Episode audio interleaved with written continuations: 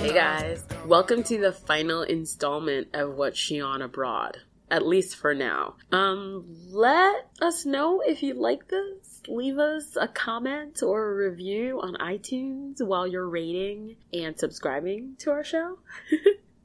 Just let us know like what you thought and maybe we'll continue to do this the next time we travel. Um, Okay, so if you guys listened to the previous episode, you'll know that this like the trip did not start off so well. I am still just beyond mortified. I can't believe that happened. Thankfully, the trip has gone well um, so far. I managed to squeeze in a few tourist things in between work.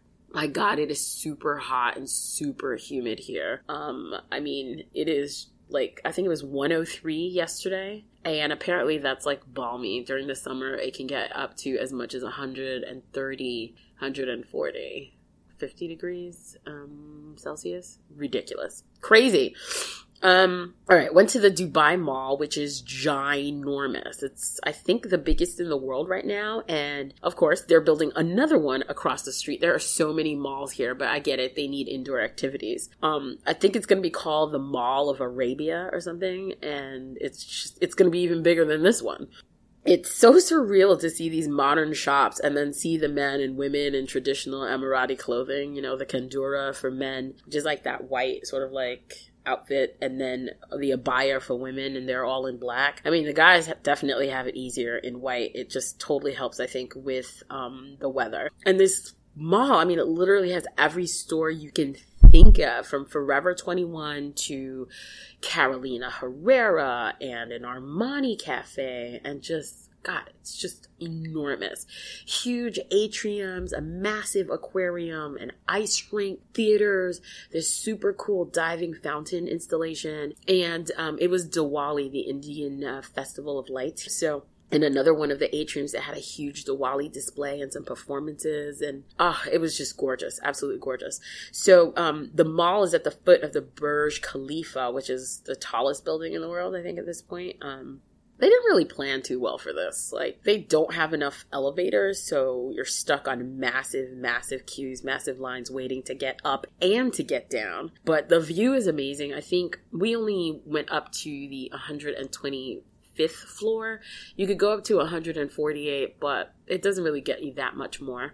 And I think it's like another additional 80 bucks, but the view doesn't get that much better when you go all the way up the skyline is amazing. It's beautiful. Um, but there's also a lot of construction going on. A lot of construction still happening. Uh, let's see. Also made it out to the Burj Al Arab. So Burj means tower. The Burj Al Arab is that seven star hotel that's out on the water that looks almost like a boat sail. Oh my god, so posh. People escorting you everywhere, knowing you by name and super high end and expensive. Like, I tried to blend in. I don't know if it works, but I freaking loved it. Um, the World Expo is going to be here in Dubai in 2020, so they're building like mad to get ready. I think that's why there's so much construction going on. I understand that it goes on for about six months and they're expecting like 25 million people. So, you know, they're extending the metro, they're just you know, building as much as possible. And then someone told me last night, had a cocktail party, that the population of Dubai is like maybe 8, 9 million, but that by 2020 they expect it to expand to 20 million.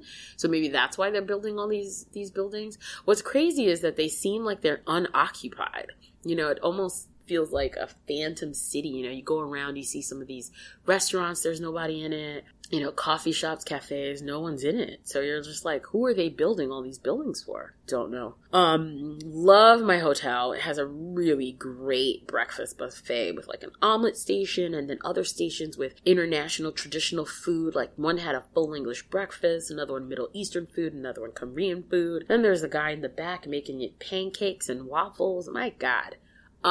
Amazing. Then the bread section, then the fruit section, then just everything has been great with this beautiful international staff. I mean, it's really spread out Um, so it takes ages to walk anywhere, but I'm getting those steps in. Let me tell you. Um, oh, was able to make it to the gold and spice souk. Souk is a market. That was very interesting. Super aggressive sales folks. Thank goodness, you know, from New York. Yeah, no, I'm good. Thank you. Leave me alone. Like, I think after a while, it just stopped bothering me. But when I first walked in, my God, it was beyond overwhelming. And frankly, like a little like, do I want to use the word racist? Like, one guy was like Hakuna Matata to me, and then another one called me Nicki Minaj, another one Michelle Obama. And then the guy was like, "Oh, can I offer you anything? Can I offer you anything?" He's like, um, "What about spices?" He was like, "Hey, what about slimming tea?" I was like, "Did this motherfucker just call me fat?" Because I think he did offer me some fucking slimming tea. Oh my god, crazy! But good deals, you know, haggling and stuff. Got a couple of things. So yeah, my suitcase is going to be ridiculous on the way back. Um, took a little water taxi across the creek for like one dirham, which is, I think, is the equivalent of like 36 cents or something. It was pretty cool. I was a little worried that I'd fall in. There's like, I mean, you're literally on the side of a boat, just sitting like on top of it and like inches away from the water. Um, really surprised I didn't fall in, but it was, it was cool and then had dinner at another super posh location on the palm, on the very edge of the palm, which is man made and can be seen from space. So, so cool. We could see the Atlantis, um, which is right at the edge of that palm. I just, my God. Thanks again for listening, you guys. Um, this was a whirlwind trip for me, and thank you for indulging me by listening to my little experiences as I've gone from country to country.